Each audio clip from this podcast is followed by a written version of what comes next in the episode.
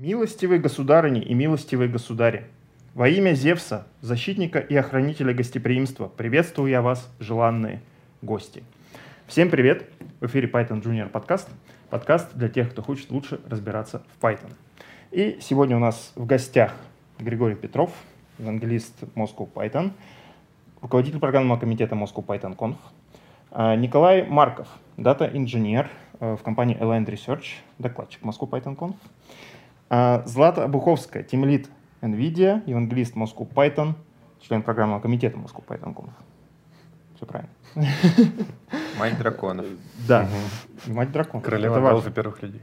Это важно. Да. А, наш подкаст записывается при поддержке курсов Learn Python, ссылочка в описании, и конференции Moscow Python Conf, соответственно, ссылочка тоже в описании. И сегодня мы затронем такую интересную тему, зачем разработчику на питоне знание про low-level устройства операционной системы.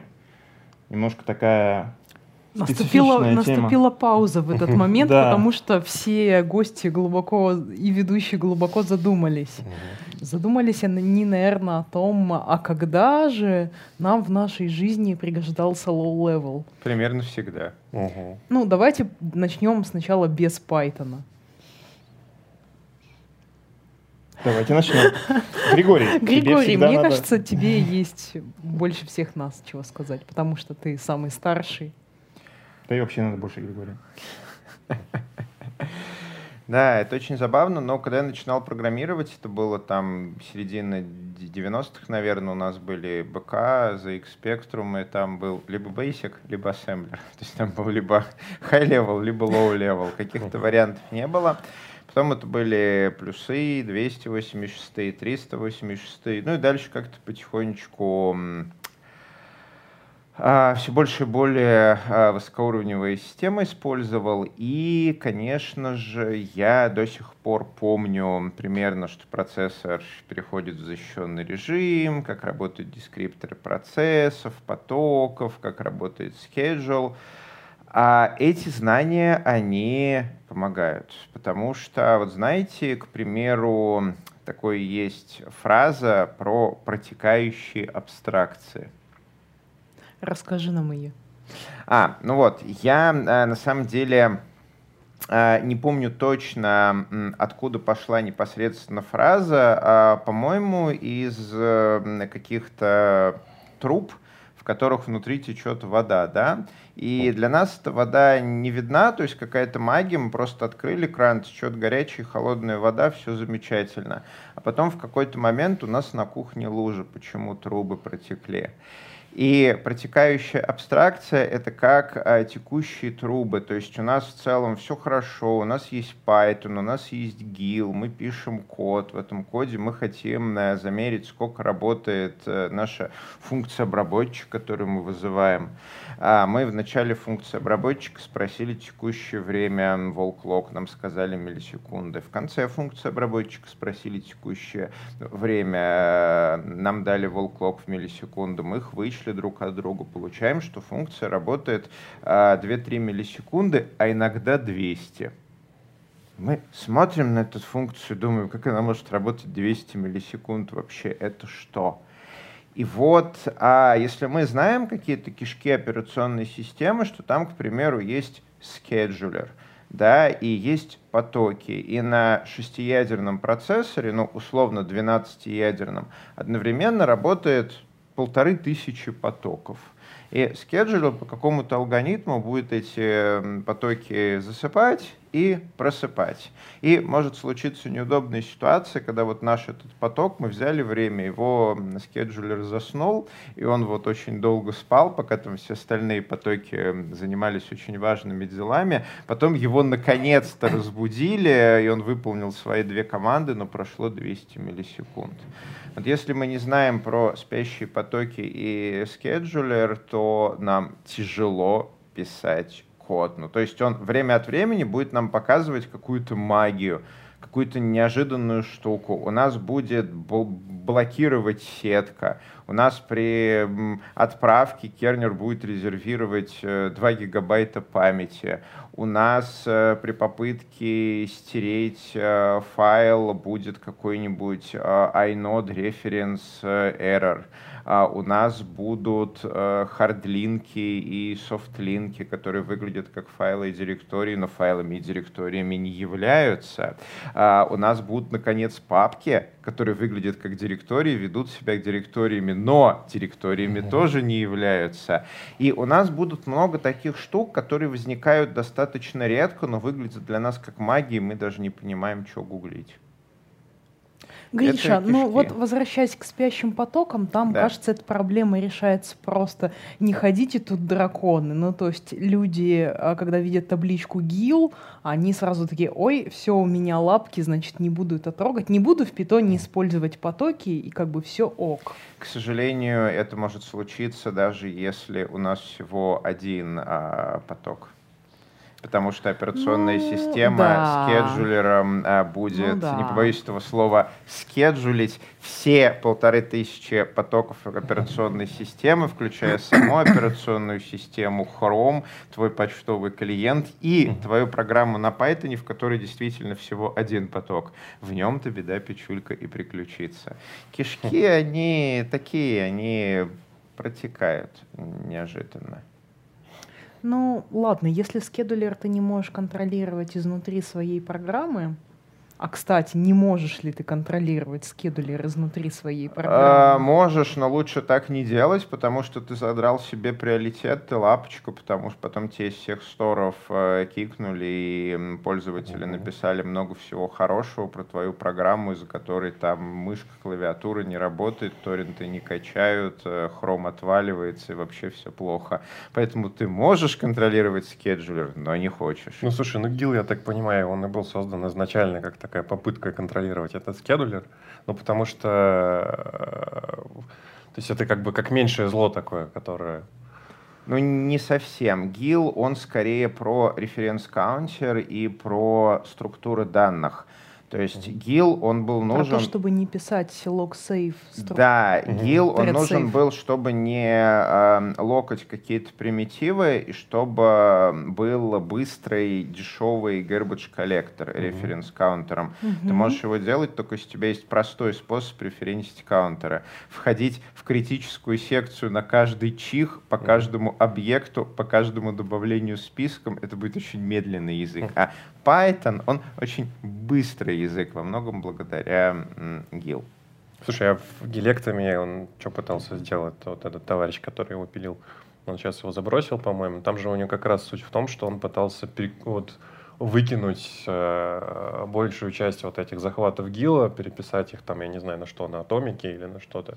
Э, да, а, в, э, как это, сделать э, такие маленькие ГИЛы для списков, там, объектов и так далее, чтобы они стали безопасные. Mm-hmm. В результате у тебя получается язык, который в 12 потоков работает медленнее, чем стоковый Python в один. Слушайте, а он для CPython это делал? Ну да. А для, для какой версии? Он для CPy, там отдельный форк, э, отдельный бранча есть в этом uh-huh. самом в репозитории. Там он, э, да, он пытался для CPython это делать параллельно основной ветке, но в итоге, э, ну сейчас, по-моему, уже год как не обновляется.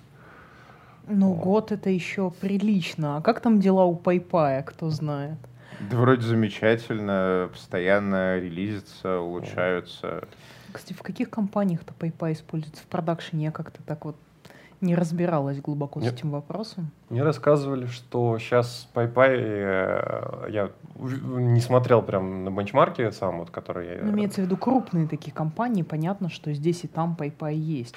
Я даже работала в компании, у нас был PayPay. Это было оправдано.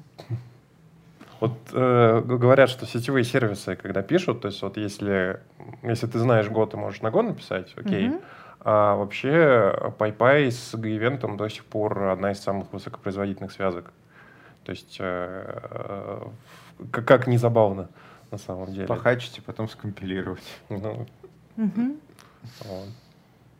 Хотя есть всякие набросы по типу там Жапронта и так далее, которые ну, это вот... ну и вот э, использование таких штук, оно тоже, оно не то чтобы требует низкоуровневых заданий, но когда мы используем, э, ну не надо использовать э, G-Event, э, Twisted не надо, когда мы используем, например, торнадо, да, она зиждется на современном сетевом стеке. То есть это упомянутый с тобой EPOL, mm-hmm. это completion порты под виндой mm-hmm. и так далее. А у, у них есть какие-то ограничения. А, например, а, малоизвестный факт, что у нас на исходящее TCP-соединение резервируется сокет. Да, а на входящее TCP-соединение у нас используется один системный сокет и один виртуальный. Поэтому входящих подключений мы на одну тачку можем сделать хоть миллион, я делал миллион прикольненько, потому что у нас mm-hmm. будет один сокет операционной системы, который потом э, э, внутри у нас интовых виртуальных сокетов породит сколько надо. А когда мы делаем исходящие подключения, у нас на каждое подключение будет, э, делать, э, будет э, аллоцироваться э, сокет и порт к нему парный.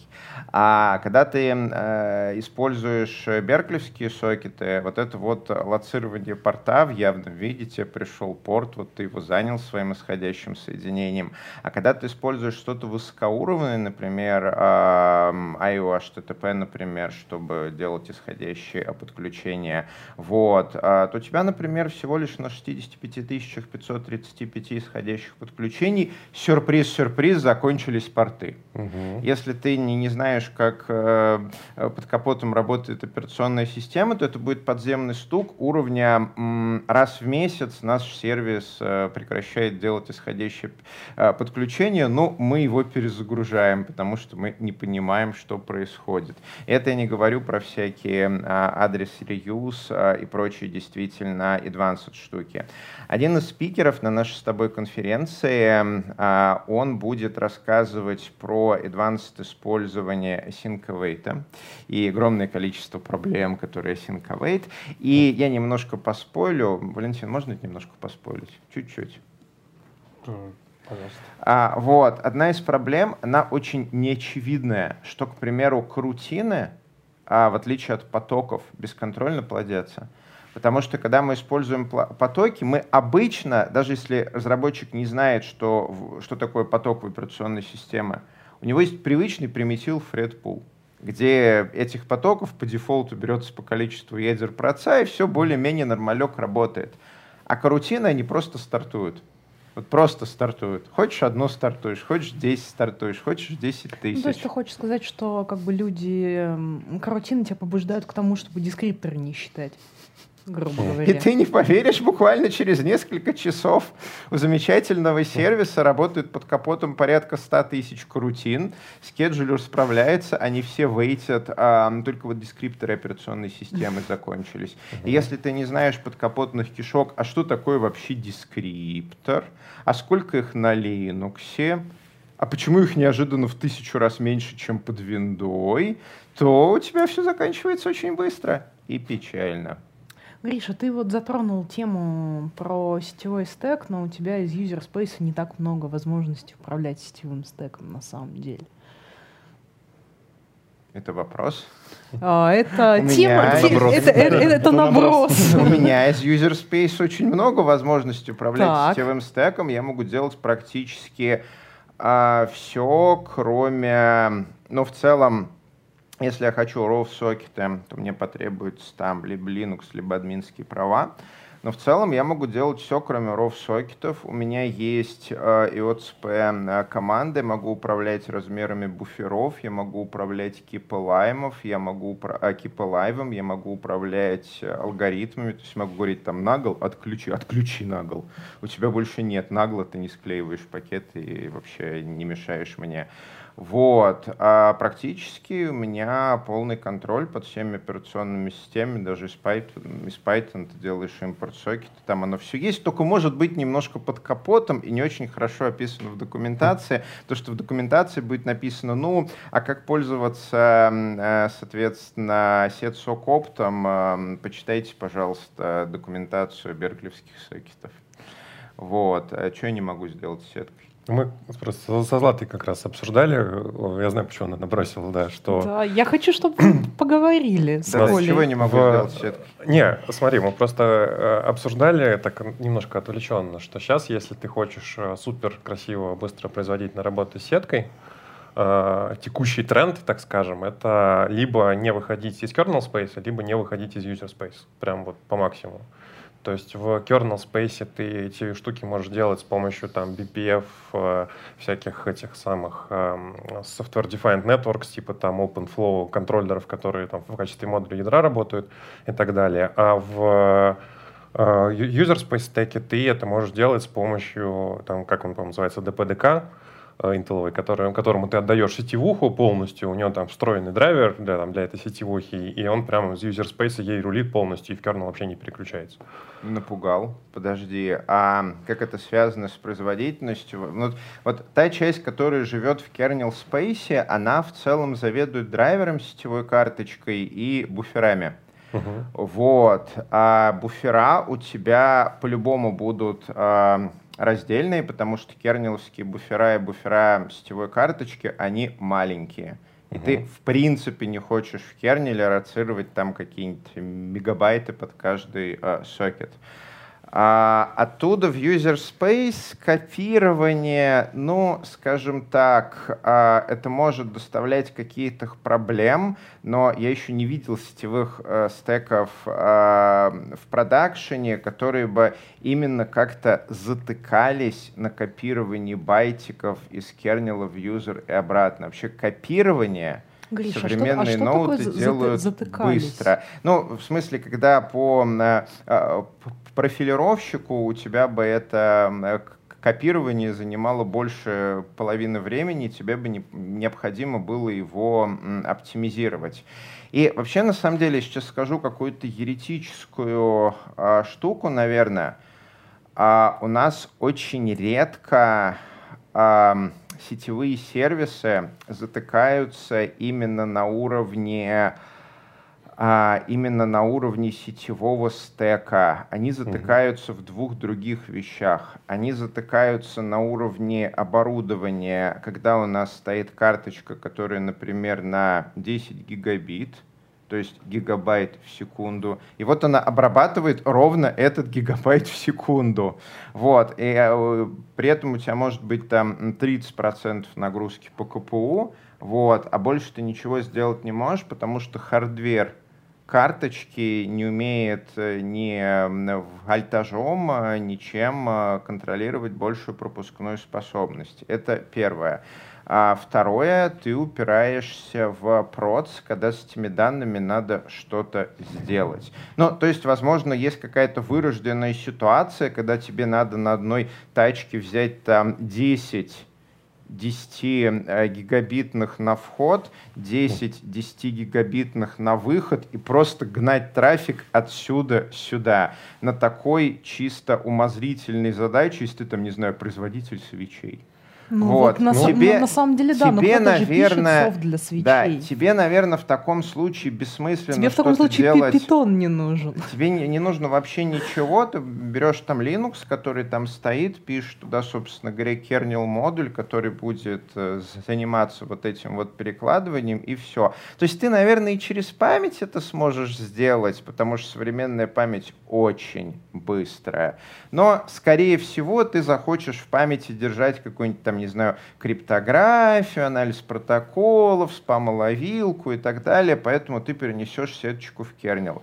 Это настолько редкая ситуация. Обычно сетевые стейки не тормозят, если использованы правильно. Тормозят либо железо, либо просто. Почему переходят на гошечку? А в каких вообще случаях осмысленно переходить на гошечку? Когда у нас а, слишком много низкоуровневой бизнес-логики. То есть там э, надо брать э, входящий а, поток как байтики, угу. разбирать их побайтно, делать кучу-кучу каких-то ифов, считать контрольные суммы, которые хардверно не ускоренное, вот, э, делать какое-то кодирование, транскодирование видео и стримить это. Понятное дело, что для такой крайне низкоуровневой работы у нас вот либо сишечка, либо Go. Вот, выбирая между сишечкой и Go, но мы выбираем Go. Вот. Если у нас какая-то высокоуровневая работа, то есть мы этот эм, трафик... Строчки парсим. А если строчки парсим, ну, это интересный вопрос, потому что у современных высокоуровневых языков, например, Python, а, очень оптимизированный, написанный на сишечке код, который парсит строчки, когда ты применяешь, к примеру, regexp, вот, то движок regexp будет использоваться там в Python гошечке, ну, в Python сильно более мощный движок regexp, в гошечке-то у него голову оторвали, потому что, чтобы он был, как это, предсказуемо быстрый, вот, а, но в целом движок regexp, что в Python, что в гошечке, то у тебя будет C-имплементация, в Python там этот Perl, Regular Expressions, а mm-hmm. в гошечке там что-то, у которого оторвали голову. Николай, ты много слушаешь Григория, все наши зрители любят слушать Григория. Расскажи о собственном, а, может быть, опыте, какие-то примеры а, из на самом деле ты затронул, да, в общем, клевую идею, на которую Гриша рассказал еще, значит, нам угу. на сто лет вперед про тренд, а, что пишут либо в kernel space, либо в user space приложение. Угу. У тебя есть идеи, когда, в общем, и то, и другое оправдано? Ну, есть он утилита, которая называется, по-моему, Mascan, незатейливо, а, которая, э, вот она использует как раз вот реализацию user space на TCP стека, и они клеймятся, что они могут отсканировать там большую часть интернета за, там, за час. Uh-huh. Вот, типа, доступные просто IP-адреса, там, скан портов провести и так далее. Вот. Ну, это понятно, что это фантастика, да, и там физику никто не преодолеет, но... Э, Сходящих подключений сколько может быть с одной машины? Ну вот. Вот. вот. Но, э, в принципе, довольно, довольно забавная, забавная тема. Вот. Единственное, что вот эти все вещи, они довольно фигово документированы. И а, та же самая история, мы со Златой обсуждали BPF как раз. То есть вот он а, просто я почему про, про это еще разговор начал? Потому что, мне кажется, как раз BPF, он был придуман в том числе для того, чтобы э, просто вот этот оверхед по э, переключению э, для фильтрования сетевых пакетиков в user space Э, как бы его нивелировать тем, что большую часть э, вещей можно делать прям не отходя от кассы в ядре. Мне кажется, там не совсем так было. BPF придумали там в какие-нибудь бородатые 90-е годы, потому что просто могли. А потом, когда его mm. уже засунули в Linux, и там его люди в Linux обнаружили, они поняли, что BPF можно использовать еще вот. Ну, там, да, сейчас его там очень много для чего можно использовать. То есть там Uh, ну, он как бы он, да, он Berkeley Packet Filters, но uh, там uh, есть разные механизмы, которые сейчас вот вокруг него строят, для, в том числе для отладки. То есть, вот я говорил, там можно отлавливать любые вызовы любых функций из любых библиотек, по сути, для любого приложения, и без модификации кода этого приложения, и там, как, допустим, я не знаю, сдампил там регистры проца, проца, посмотрел, что там лежит. Вот. Посмотрел, что твой Postgres делает. Ну да, то есть там, там есть, э, есть такой товарищ, э, Брэндон Грег, по-моему, его зовут, который очень активно продвигает эту тему. Э, ну вот Linux же долгое время завидовал Дитрейсу угу. э, солярному. Вот.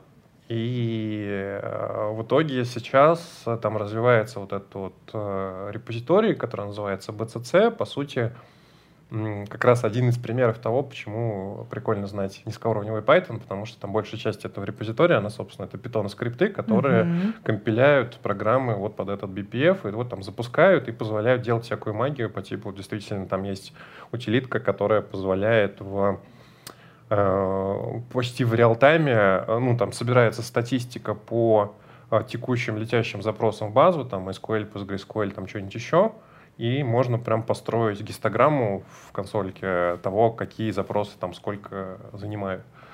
Вот, по-моему, ну, по-моему, довольно забавно.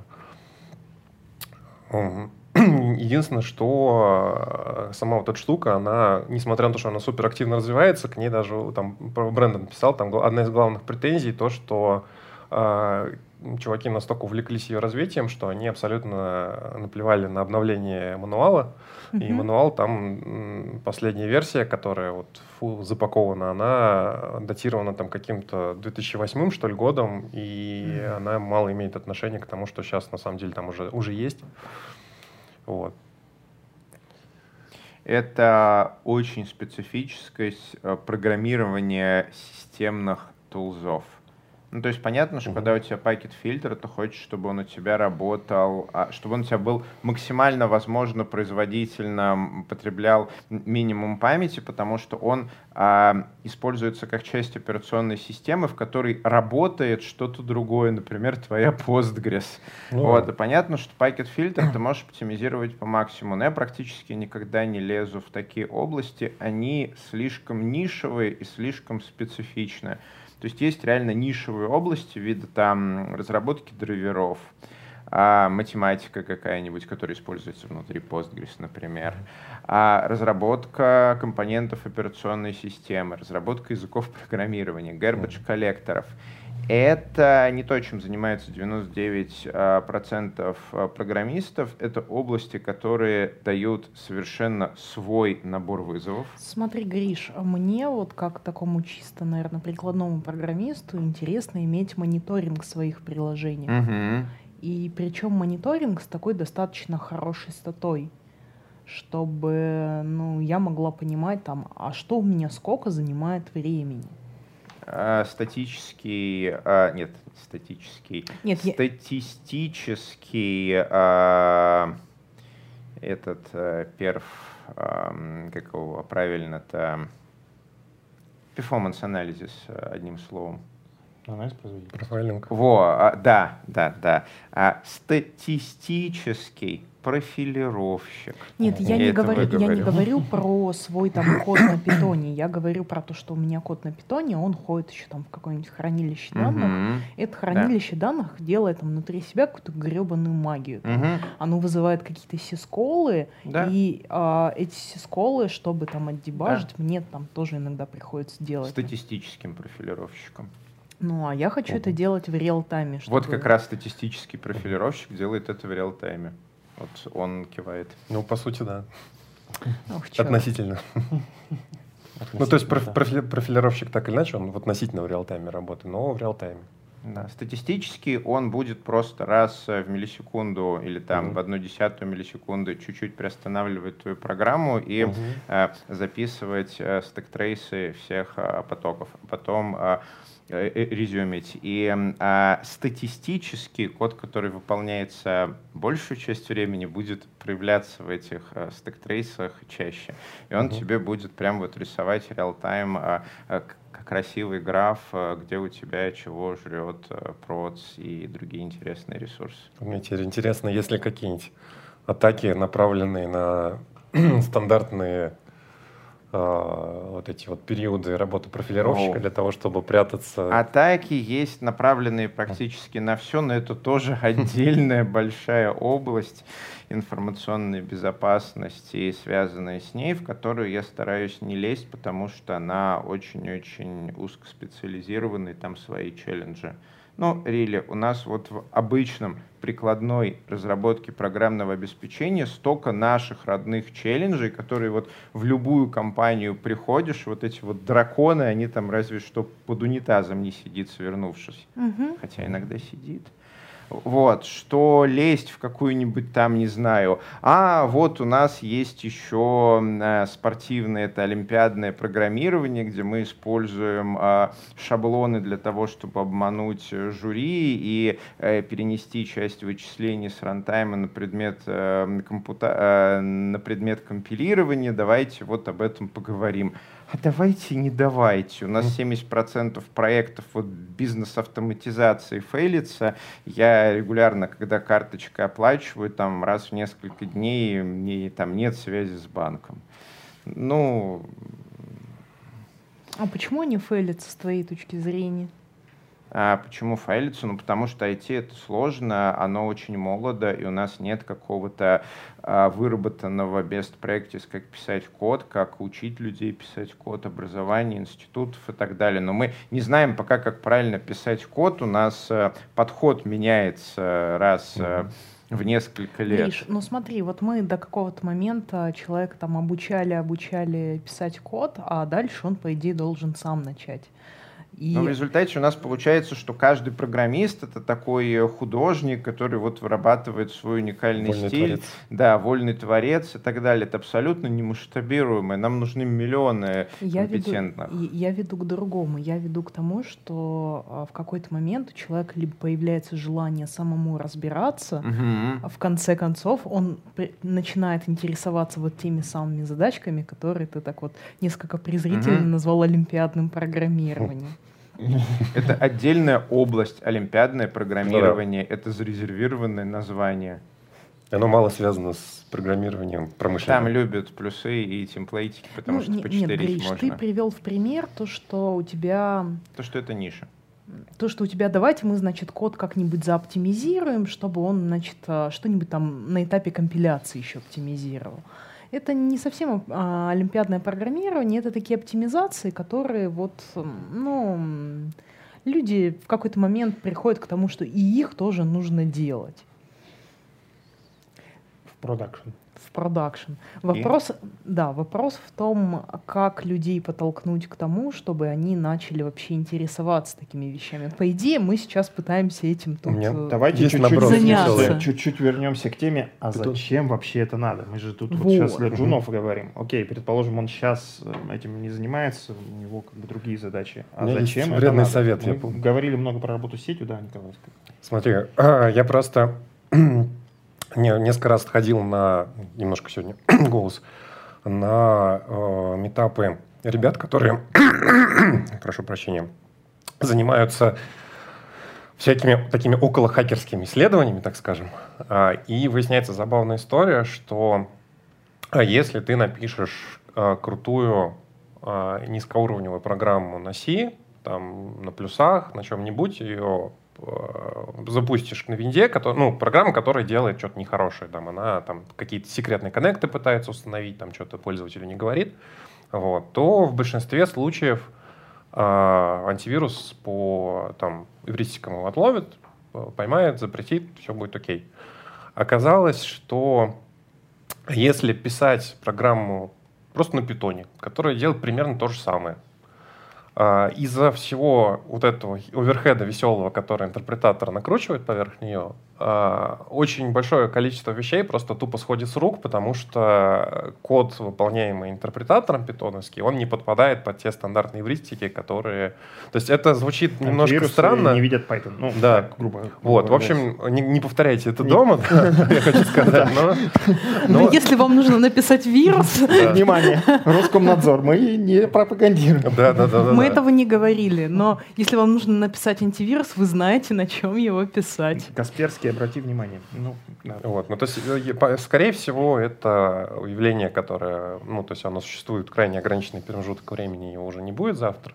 Mm. Вот, и, может быть, его уже нет, потому что это рассказывали где-то года полтора назад, наверное, два. Mm-hmm. Вот. Но вообще сам факт забавный довольно. Интересно, ну окей, ладно. Кроме того, чтобы писать, простите меня, вредоносные программы, но надеемся, что мы надеемся, что это уже не работает. Только в познавательных а, целях. Да, только в познавательных целях, только для себя. А, ну, вот кроме этого, действительно, работа с сетью, да, в каких-то случаях, а, возможно, какие-то ситуации, когда нужна дополнительная производительность. Ну вот э, я немножко набрасывал тоже про Data Science, вот, но тут большой вопрос – насколько именно вот тем же дата-сайентистам нужно знать, как оно внутри работает. То есть, ну да, есть BLAS, да, есть там векторизация, ну просто там первую, первая же строчка в любом руководстве по там NumPy, по Pandas и так далее, там э, написано не используйте питоновский цикл, ребята, используйте векторизацию, и у вас там все будет хорошо. Потому что там магические библиотеки внутри все порешают. Mm-hmm. Вот. А, и э, тут хитрость в том, что э, если Scientist знает э, хорошо там C плюсы, там что-нибудь низкоуровневое, во многих случаях они просто садятся, пишут библиотечку, которую, да, можно подключить в Python, но она вот там всю магию она делает на сях низкоуровневую, окей. Но есть некоторое промежуточное сообщество людей, которые используют такую штуку, которая называется сайтом. Вот. И Сайтон — это весьма такая своеобразная вещь, которая является адским гибридом, по сути, C и Python. Там тоже вот э, это, ну, это вечные споры на тему, когда там приходят ребята там в чатике в Телеграме потроллить, говорят, а у вас типа в питоне нету там статической типизации. Мы говорим, вот у нас есть Сайтон. Вот. Ну, ну статическая модный UV-луп, модный два года назад UV-луп написали на Сайтоне и получили вот этот самый прирост производительности. Ну, и плюс еще есть это Numba, например, который тоже в, в ограниченных кругах активно пиарит, которая там докручивает JIT сбоку.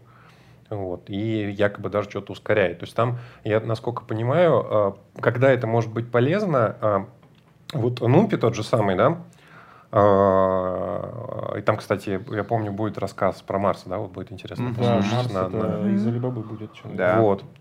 Нумпи, он э, очень хорош, э, когда речь идет о довольно больших матрицах. То есть, если матрицы очень большие, прям вот совсем очень большие, тогда обычно берут уже там GPU и там Numpy на нем считают. NumPy? NumPy, да. Ну, большие матрицы будет Арита рассказывать. Вот. Да, это мы все говорим про конференцию Moscow Python Conf, да. Да, если что, кто там будет, что а, рассказать. Э, то есть он, он хорош на э, довольно большого размера матрицы, но не супер большого.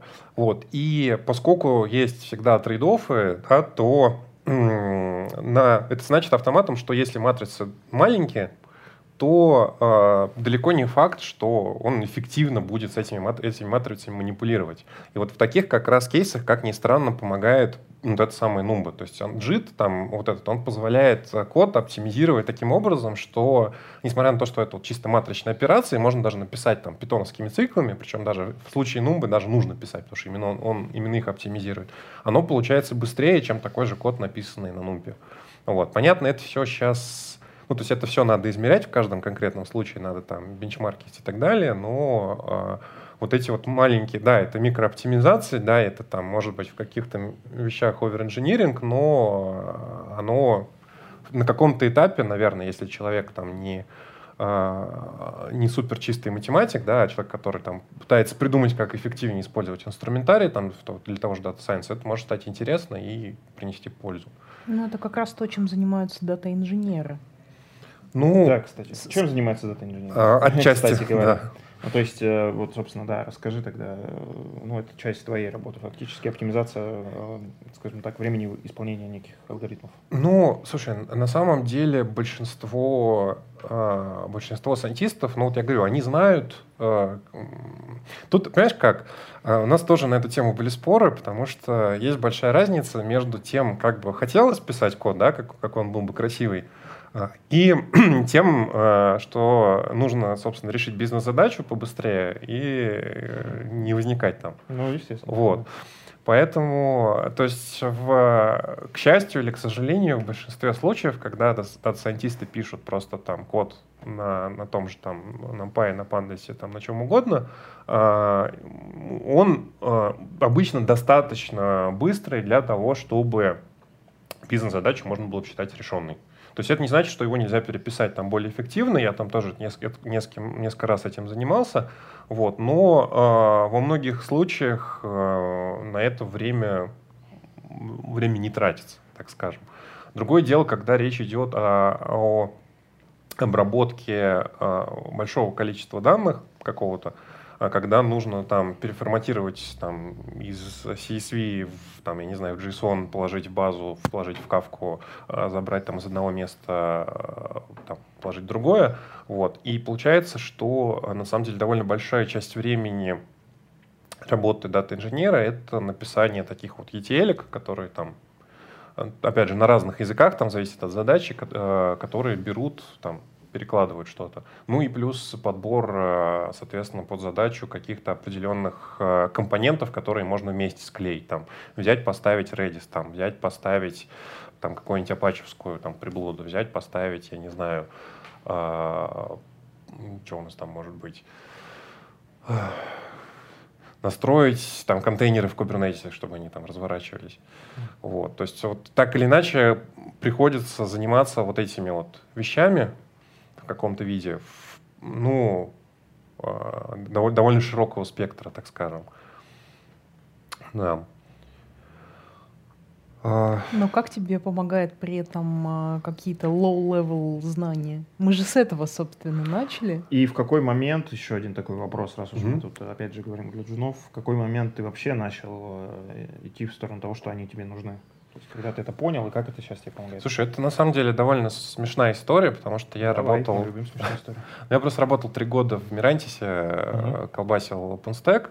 Э, ну, то есть я там Э, непосредственно с OpenStack я не очень много работал, но я там много разузнал про то, как он, как он устроен, как он работает, и в итоге я понимаю, что э, много людей, они тратят э, львиное совершенно количество времени на то, чтобы понимать просто, как правильно, э, как, как распределенно запускать э, гипервизор. То есть там, по сути, это все, все что OpenStack делает. А мне хотелось чуть-чуть шифнуться от просто того, что вот мы просто запускаем распределенно э, какую-то платформу, а дальше там кто-то на ней что-то делает крутое, уже к деланию чего-то крутого.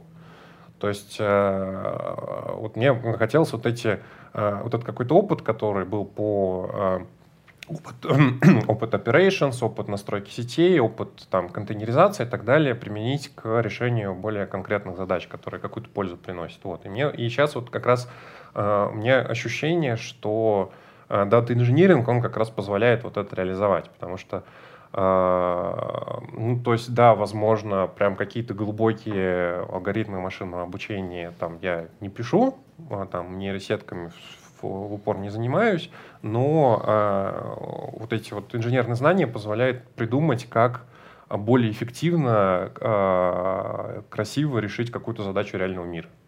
Вот. То есть у нас там, например, э, в частности, мы занимаемся тем, что мы анализируем гигантский поток DNS-трафика, и на основе этого э, там есть сервисы, которые а, осуществляю так называемый сетевой антивирус. То есть там на, еще на уровне DNS блокается какая-то ерунда, которая там распространяет трояны и все такое. Вот. Подожди, но получается, что все-таки в low-level ты погрузился в Мирантис. А, ну, ну, скорее я погрузился... не по обязанности, а по желанию, скажем так. Ну да, по желанию. Потом, э, на самом деле, есть, есть такой тонкий момент, что вообще в клауд-платформах принято решать проблемы с тем, что а давайте добавим еще виртуалок. И вот это как в Java мире. Типа нам, мы не влезаем в оперативку, давайте запустим там еще, еще ну, несколько инстансов просто и на них, на них замасштабируем. Вот, то есть, э, поэтому ну, не знаю, у меня э, есть, есть просто хорошая фраза, которую я говорю почти на каждой лекции, которую читаю, что я надо, на, надо вспомнить, кто именно автор этой фразы, но суть в том, что э, человеку стоит давать второй компьютер только когда он научится первым пользоваться. Вот если ты умеешь э, из железа, из твоего выжимать нормальную производительность, меняемую, то есть у тебя сейчас, как там есть тоже вот еще шутка, что в 60-е годы мощность э, всех э, суперкомпьютеров НАСА, там вообще в космической отрасли была примерно равна мощности одного современного смартфона. Вот, и они запускали корабли в космос, а мы запускаем птичек свиней. Ну, типа, да. Ну вот. Ну да, это своего рода вот как это движение, да, оверклокеров. То есть, ну это на бытовом уровне, оверклок угу. разгон компьютеров бытовых для того, чтобы там на них максимально запускать всяческие там, игрушки. И... и не только, но а здесь получается, что это на уровне а, есть, есть, кстати, что еще забавно, есть еще ответвление, которое представляет собой такое чистое искусство. А, это демосцены. Uh-huh. То есть там есть, есть довольно большие комьюнити людей, которые, изучая вот прям вот совсем-совсем низкоуровневые вещи, они там у них проводятся всякие соревнования по типу того, что сделайте, сгенерируйте фотореалистичную трехмерную сцену э, та, бинарником размером не больше там 4 килобайт. Слушай, но как бы сейчас же демки уже не те, там 64 килобайта они, наверное, не умещаются больше. Ну, не, ну почему? То есть можно написать... Умещаются, умещаются. Да. И даже ну, Чем меньше, тем лучше, как говорится. А, есть, э, обычно приводят, э, когда, когда вбрасывают, есть такая штука, она называется как риггер. Вот. Это трехмерный шутер, э, с э, кучей видов врагов, кучей mm-hmm. видов оружия, бонусами, аптечками, большими уровнями, который занимает 76 килобайт.